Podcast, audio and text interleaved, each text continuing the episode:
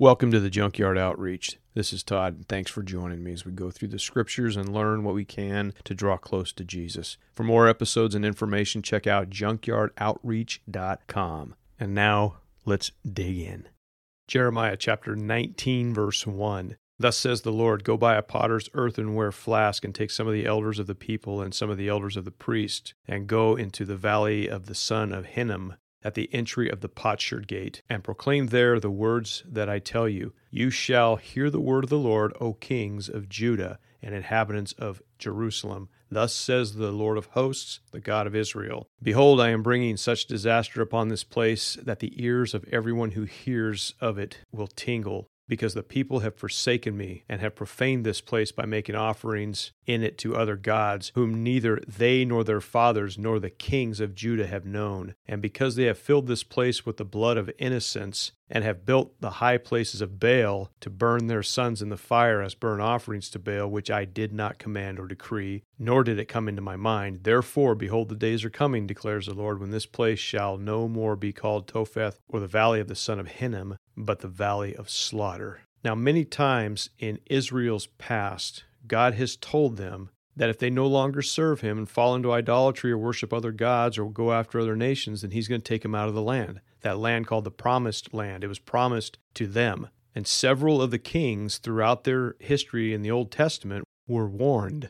Some listened and God relented, but many didn't, and they suffered for it. But now the time has come for God to remove Israel from the promised land as he had promised. Their rebellion was over the top in denying the land of its Sabbath rest for 490 years. That was a command that God gave the Israelites that every seventh year they would let the ground lie fallow. In other words, they wouldn't plant or harvest or anything. And they didn't do it. And so for 490 years, you had this rebellious act. And he used that to calculate the time of their exile. He said, okay, you have missed 70 Sabbaths. So every seven years, they're supposed to let the ground lie fallow. They didn't do that for 490 years. 490 divided by seven is 70. So those 70 Sabbaths that were missed would be made up as the ground lie fallow there in desolation, and the Israelites in Judah were taken into captivity. The message of the Lord came through Jeremiah to the priests and the elders, and they should have been in tune with what God was thinking, what God was saying. They had the word, they knew the stuff, but like nearly everyone else, they had rejected God by rejecting his law and their relationship with him. And their relationship with God seemed to be adversarial, looking at their actions. They didn't want anything to do with God. They played the role of priest and of Levites and elders and all this, but they were wicked, the people were wicked, and God said, Okay, I've had enough. In chapter 20, verse 1, 1, it says, Now Pashur the priest, the son of Immer, who was a chief officer in the house of the Lord, heard Jeremiah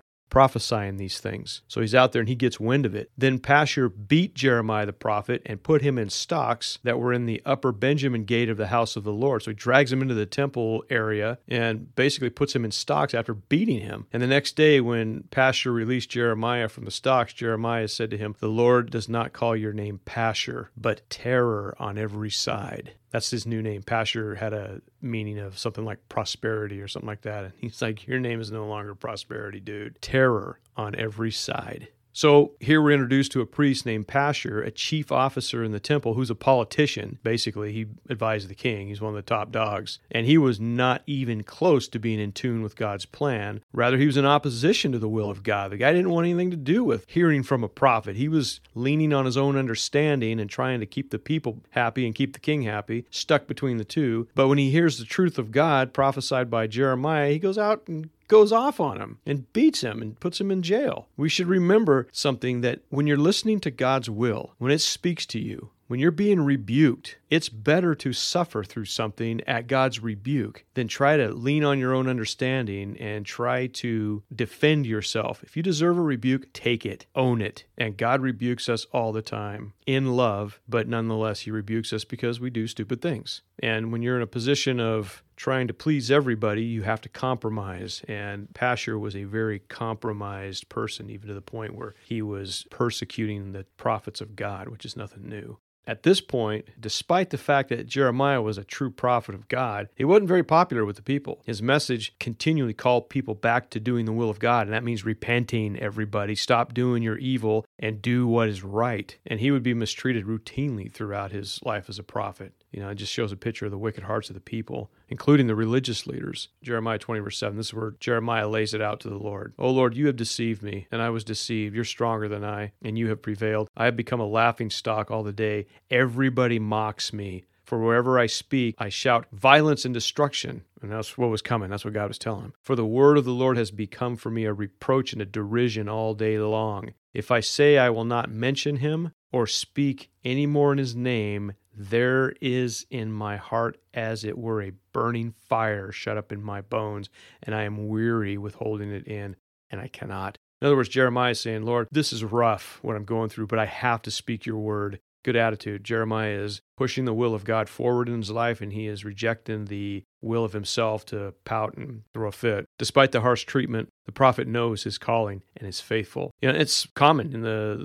the scriptures, the same way Jesus, as well as many other prophets, are treated. In Acts seven fifty one, this is Stephen talking. Stephen is dragged out and being grilled by the religious leaders, and he gives this really good sermon in chapter 7. And then he ends it with this You stiff necked, uncircumcised in heart and ears, you always resist the Holy Spirit. As your fathers did, so do you. Which of the prophets did your fathers not persecute? And they killed those who announced beforehand the coming of the righteous one, meaning the old prophets, whom you have now betrayed and murdered, talking about Jesus. And you received the law as delivered by angels and did not keep it. And this didn't work out well for Stephen from a worldly sense. They went off. They formed an angry mob. They dragged him out and they murdered him like they murdered a bunch of other prophets. But from a spiritual and an eternal perspective, Stephen was given a high honor to die for Christ. Does that even appeal to people today, I wonder? And we got to remember, in the time where this may occur, the Holy Spirit will give us the peace to undergo persecution to the point of death. He's there, man. He is there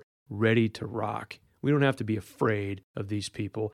There was a student of John the Apostle named Polycarp, and Polycarp was a very revered and renowned pastor in uh, one of the churches in Revelation, uh, the church of Smyrna. And the Romans arrested him and they were going to kill him. And the proconsul then urged him, saying, Swear and I will release thee. Reproach Christ. They didn't want to kill him because this guy was a godly man. He's like, dude, just just say it, man. You don't have to mean it, just say it. And Polycarp answered, Eighty and six years I have served him, and he never once wronged me. How then shall I blaspheme my king who has saved me? That was right before they burned him at the stake. That's an interesting story, too.